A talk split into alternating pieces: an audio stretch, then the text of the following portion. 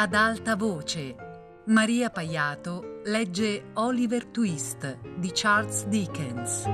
Nona puntata.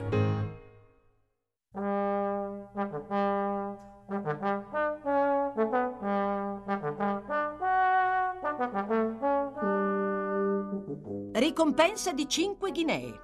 La sera dello scorso giovedì un ragazzo a nome Oliver Twist è fuggito da casa sua a Pentonville o è stato rapito e da allora non ha più dato sue notizie. La ricompensa di qui sopra verrà versata a chiunque sia in grado di dare informazioni che possano portare al ritrovamento del predetto Oliver Twist o comunque far luce sul suo passato, al quale chi pubblica il presente annuncio è per vari motivi vivamente interessato seguivano una descrizione minuziosa del vestito di Oliver Twist, del suo aspetto, delle circostanze nelle quali era scomparso, nonché il nome e l'indirizzo del signor Brownlow.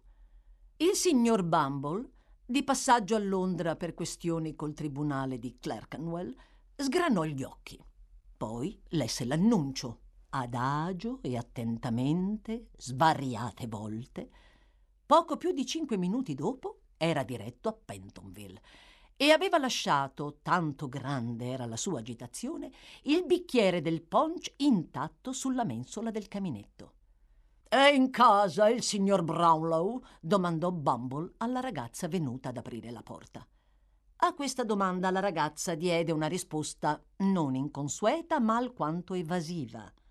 Non lo so. Che cosa desiderate?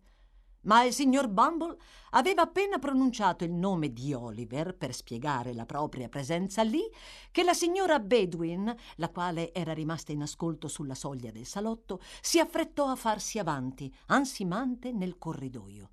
Entrate, entrate, disse l'anziana governante. Lo sapevo che avremmo avuto sue notizie. Povero tesoro, lo sapevo, ne ero certa. Che Dio lo benedica, l'ho sempre detto io. Poi, dopo aver pronunciato queste parole, la degna donna rientrò di corsa nel salotto e, accasciatasi sul divano, scoppiò in lacrime. La ragazza, intanto, che non era altrettanto sensibile, aveva salito di corsa le scale e ora le ridiscese con l'invito rivolto al signor Bumble di seguirla immediatamente, cosa che egli si affrettò a fare.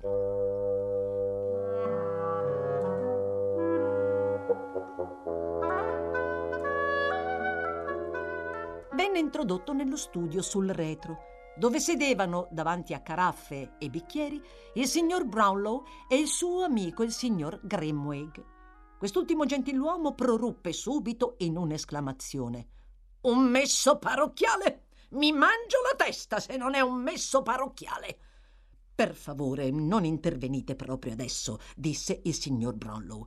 Poi, rivolto al nuovo arrivato, accomodatevi, prego. Sono il messo della parrocchia, signori, disse il signor Bumble orgogliosamente. Ebbene, allora che cosa sapete di lui? domandò l'anziano signore. Parlate, amico mio, se avete qualcosa da dire. Che cosa sapete? Il signor Bumble posò il cappello, si sbottonò la giacca incrociò le braccia, reclinò il capo all'indietro come per riandare al passato, poi, dopo aver riflettuto per qualche momento, cominciò a parlare. Sarebbe tedioso riferire qui tutte le sue parole, dato che egli parlò per una ventina di minuti, ma il succo di quanto disse fu il seguente. Oliver era un trovatello, nato da genitori di umile origine e perfidi. Sin dalla nascita aveva dato prova soltanto di ingratitudine, perfidia e slealtà.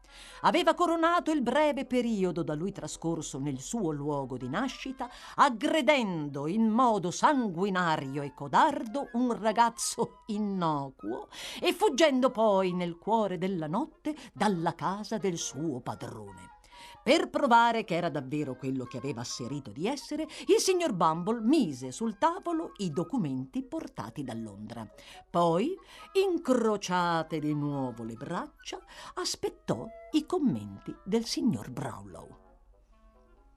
Temo che sia tutto anche troppo vero, disse quest'ultimo malinconicamente, dopo aver esaminato i documenti. Eccovi il compenso, che non è un granché per le vostre notizie, ma vi avrei dato volentieri il triplo se fossero state favorevoli al bambino. Non è improbabile che il signor Bumble Qualora avesse saputo questo prima di parlare, avrebbe dato una versione dei fatti di gran lunga diversa. Ormai, tuttavia, era troppo tardi e pertanto si limitò a scuotere gravemente la testa. Poi, intascate le cinque ghinee, se ne andò.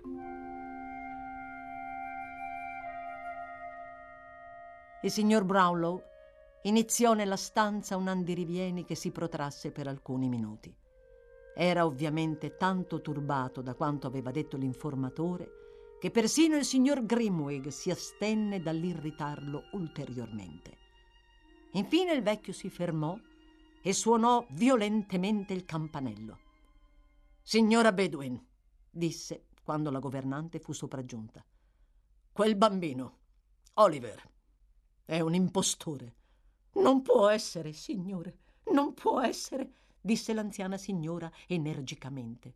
Vi dico che è così, ribatté il signor Brownlow in tono aspro. Che cosa intendete con non può essere? Abbiamo appena ascoltato un completo resoconto del comportamento del bambino sin dalla nascita e risulta che egli è sempre stato un piccolo farabutto. Non lo crederò mai, signore, rispose la governante con fermezza. Mai! Voi donne anziane non credete ad altro che ai medici ciarlatani e alle favole dei romanzi, borbottò il signor Grimwig. Io invece l'ho sempre saputo. Perché non avete dato retta a me fin dall'inizio? Ma forse mi avreste dato retta se il marmocchio non avesse avuto la febbre, immagino. Eh? Era interessante, non è vero? Interessante. Boh! e il signor Grimwick attizzò il fuoco con un gesto rabbioso. Era un bambino buono, affettuoso e grato, signore, ribatté la signora Bedwin, indignata. Io i bambini li conosco, signore. Ho tirato su bambini per quarant'anni e chi non può dire altrettanto non dovrebbe trinciare giudizi su di loro. Questa è la mia opinione. Si trattava di un duro colpo per il signor Grimwick, essendo egli scapolo. Ma poiché non destò in quel gentiluomo altra reazione che un sorriso condiscendente, la governante scosse la testa e si lisciò il grembiule, accingendosi a parlare ancora quando il signor Brownlow glielo impedì. Silenzio! egli disse, simulando un'ira che non sentiva affatto. Non pronunciate mai più alla mia presenza il nome di quel bambino. Vi ho chiamata per dirvi questo. Mai! Mai per nessuna ragione, badate. E ora potete andare, signora Bedwin. Ricordatevene, dico sul serio. Regnò la tristezza quella sera nella casa del signor Brownlow.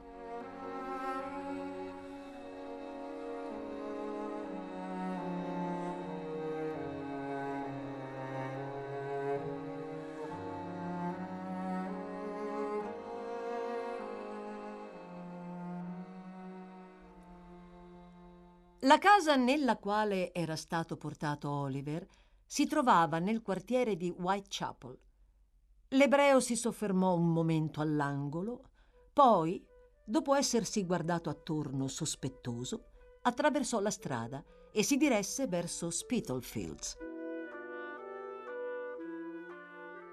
Sul selciato v'era uno spesso strato di fango e una nebbia fitta gravava sulle strade.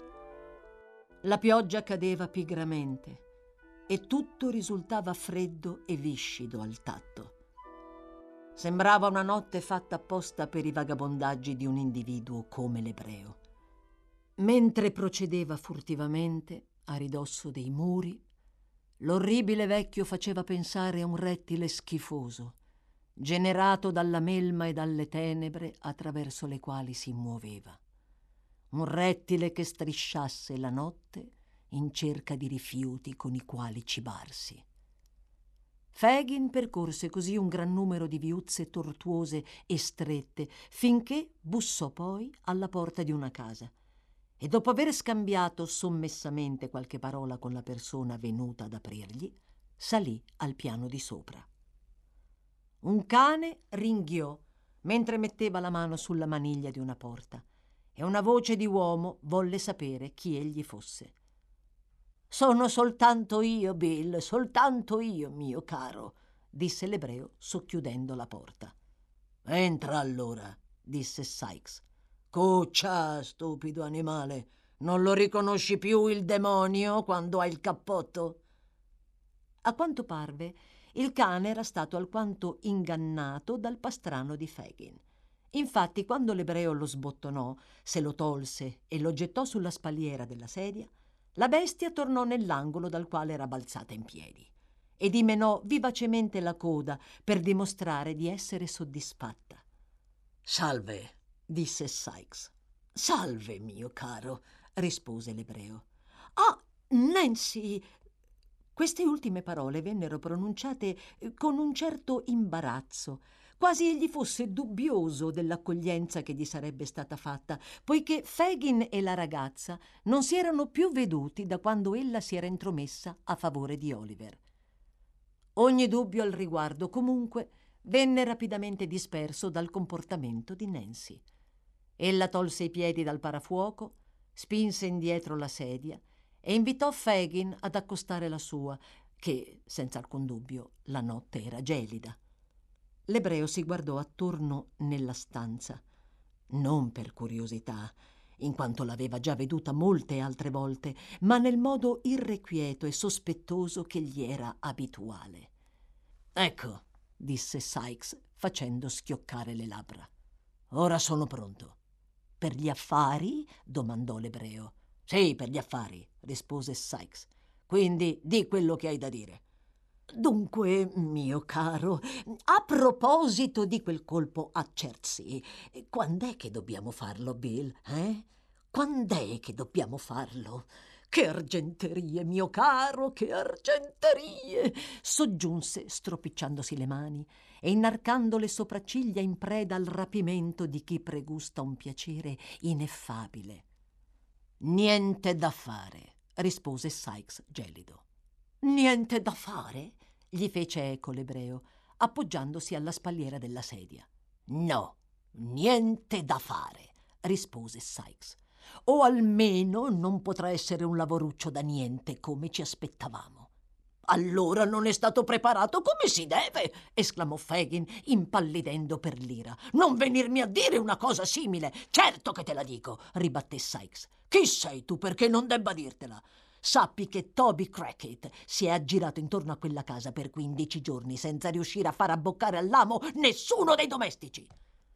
Eppure, soggiunse battendosi vigorosamente le mani sulle ginocchia, è ben triste, mio caro, perdere tanto dopo averci fatto conto. Eh sì, riconobbe Sykes, è una sfortuna nera. Seguì un lungo silenzio durante il quale l'ebreo parve calato in profonde riflessioni. Aveva sulla faccia un'espressione di perfidia assolutamente demoniaca. Sykes lo sbirciava furtivamente di tanto in tanto. Nancy, temendo, a quanto pareva, di irritare il ladro, sedeva con gli occhi fissi sul fuoco, come se avesse ignorato tutto quel che accadeva. Fagin, domandò Sykes, rompendo bruscamente il silenzio. Il colpo può valere 50 sterline in più se viene fatto dall'esterno? Sì, rispose l'ebreo, rianimandosi altrettanto all'improvviso. Affare concluso allora? domandò Sykes. Sì, mio caro, sì, rispose l'ebreo, afferrando la mano del suo interlocutore con gli occhi splendenti e ogni muscolo della faccia guizzante tanto era eccitato. Allora, disse Sykes, scostando con un certo disgusto la mano dell'ebreo, possiamo pure fare il colpo non appena vorrai. Toby e io abbiamo scavalcato il muro del giardino la notte scorsa per accertare la robustezza dei pannelli della porta e delle imposte. La casa è sbarrata durante la notte come una prigione, ma v'è un punto nel quale possiamo entrare facilmente e senza pericolo. Non c'è bisogno di nessun altro, a parte te e Toby, disse Fagin. Ci servono, rispose Sykes, soltanto un trapano e un ragazzo. Il trapano lo abbiamo, il ragazzo devi procurarcelo tu. Un ragazzo! esclamò l'ebreo. Che c'è adesso? domandò Sykes. L'ebreo accennò con la testa a Nancy, che di nuovo stava contemplando il fuoco, e fece capire con un segno che se fosse dipeso da lui le avrebbe detto di uscire dalla stanza. Sykes volse lo sguardo dall'uno all'altra con un certo stupore. Non è che la ragazza possa preoccuparti, no, Fagin? disse infine. La conosci da tanto di quel tempo che puoi fidarti di lei, non è il tipo da cantare. Non è così, Nancy? Lo credo bene, rispose la ragazza, e accostata la sedia al tavolo poggiò i gomiti su quest'ultimo. Certo, certo, mia cara, lo so che non parli, disse l'ebreo, ma e si interruppe di nuovo. Ma cosa? domandò Sykes. Temevo, sai, mia cara, che tu potessi andare di nuovo su tutte le furie come l'altra sera, rispose Fagin. Questa confessione fece fare una gran risata a Nancy, che, vuotato un bicchierino di brandy, scosse la testa con un'aria di sfida ed esclamò: Non c'è pericolo. Le sue parole parvero rassicurare entrambi gli uomini, poiché l'ebreo fece un cenno d'assenso e si rimise a sedere con un'aria soddisfatta. E Sykes si regolò nello stesso modo. E adesso, Fagin, disse Nancy con una nuova risata, parla subito a Bill di Oliver. Ah! Ah, sei davvero scaltra tu, la ragazza più scaltra che abbia mai conosciuto in vita mia, esclamò il vecchio dandole una pacca sulla spalla. Proprio di Oliver stavo per parlare, sicuro. che cosa volevi dire di lui? domandò Sykes. Che è il ragazzino fatto per te, mio caro, rispose l'ebreo con un rauco bisbiglio appoggiando il dito indice di lato sul naso e facendo un sorriso spaventoso. Lui! esclamò Sykes. Prendilo, Bill, disse Nancy. Io lo prenderei se fossi al posto tuo. Forse non è addestrato al pari degli altri, ma non è per questo che ti serve, no? Se deve soltanto aprirti una porta. Puoi star certo che è fidato, Bill. Sono sicuro che lo è, intervenne Fagin. È stato addestrato ben bene in queste ultime settimane e sarebbe ora che cominciasse a lavorare per guadagnarsi il pane. E a parte questo, gli altri sono tutti troppo alti. Lo L'ho sorvegliato attentamente, miei cari, molto, molto attentamente. Non appena si sarà persuaso che è uno di noi, non appena si sarà convinto di essere un ladro, diventerà nostro. Nostro per la vita. Ah, non sarebbe potuto andar meglio di così. Il vecchio ebreo incrociò le braccia sul petto e, abbassata la testa e alzate le spalle, si abbracciò letteralmente, tanto era felice. Nostro! esclamò Sykes. Tuo, vorrei dire. Ma forse sì, mio caro, ammise l'ebreo con una risatina stridula. Mio, se preferisci, Bill. E si può sapere? domandò Sykes, guardando accigliato il suo piacevole amico. Perché mai ti dai tanta pena per un marmocchio dalla faccia di pancotto? Mentre sai bene che ogni notte vi sono almeno 50 ragazzi ad aggirarsi nel Common Garden, tra i quali potresti scegliere a tuo piacere. Perché quelli a me non servono, mio caro, rispose l'ebreo, tradendo un certo imbarazzo perché non vale la pena di prenderli.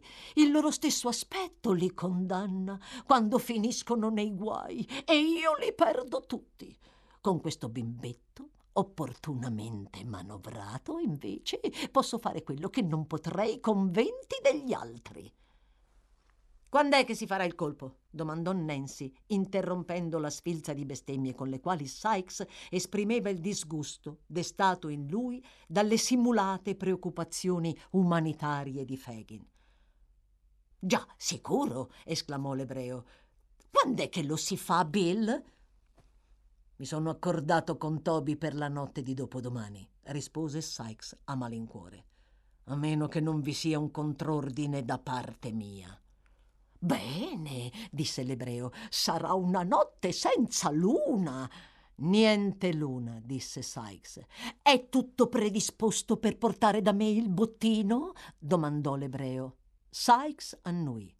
E per quanto riguarda. Oh, abbiamo previsto tutto, esclamò Sykes interrompendolo. Lascia perdere i particolari.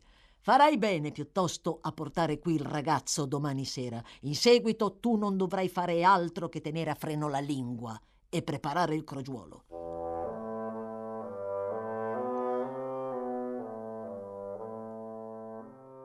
Si decise così solennemente che ai fini della progettata spedizione Oliver sarebbe stato affidato senza riserva alcuna al signor William Sykes e inoltre che il predetto Sykes avrebbe potuto trattarlo come più gli sarebbe piaciuto. E non sarebbe stato ritenuto responsabile dall'ebreo di qualsiasi disgrazia o infortunio che gli fossero capitati né di qualsiasi punizione che Sykes avesse ritenuto opportuno infliggergli, rimanendo inteso, per rendere vincolante l'accordo, che ogni asserzione in proposito del signor Sykes al ritorno sarebbe dovuta essere confermata in tutti i particolari importanti dall'elegante Toby Crackit. Una volta risolti questi preliminari, Sykes cominciò a bere brandy con un ritmo furioso e a maneggiare in modo allarmante la sbarra di ferro, sbraitando al contempo, quanto mai poco musicalmente, brani di canzoni frammischiati a selvagge bestemmie. Infine, travolto dall'entusiasmo professionale, volle mostrare a tutti i costi la sua cassetta di attrezzi da scassinatore. Ma l'aveva appena aperta, allo scopo di spiegare le caratteristiche e l'impiego dei vari strumenti che conteneva, quando inciampò contro di essa, finendo lungo disteso sul pavimento e addormentandosi di colpo là dove era caduto. Buonanotte, Nancy, disse l'ebreo, imbacuccandosi come quando era uscito di casa. Buonanotte. I loro sguardi si incrociarono e l'ebreo scrutò attentamente la ragazza che rimase impassibile Sembrava sincera e leale, come sarebbe potuto esserlo lo stesso Toby Crackit. L'ebreo tornò ad augurarle la buonanotte. Poi, sferrato di nascosto mentre lei voltava le spalle un calcio al corpo inerte di Sykes, cominciò a scendere a tastoni le scale. È sempre la solita storia, mormorò tra sé, cominciando a dirigersi verso casa. Il guaio di queste femmine è che basta una bazzecola per ridestare sentimenti dimenticati da un pezzo. Ma il bello sta nel fatto che i sentimenti ridestati non durano mai a lungo. L'uomo contro il bambino per un sacchetto d'oro.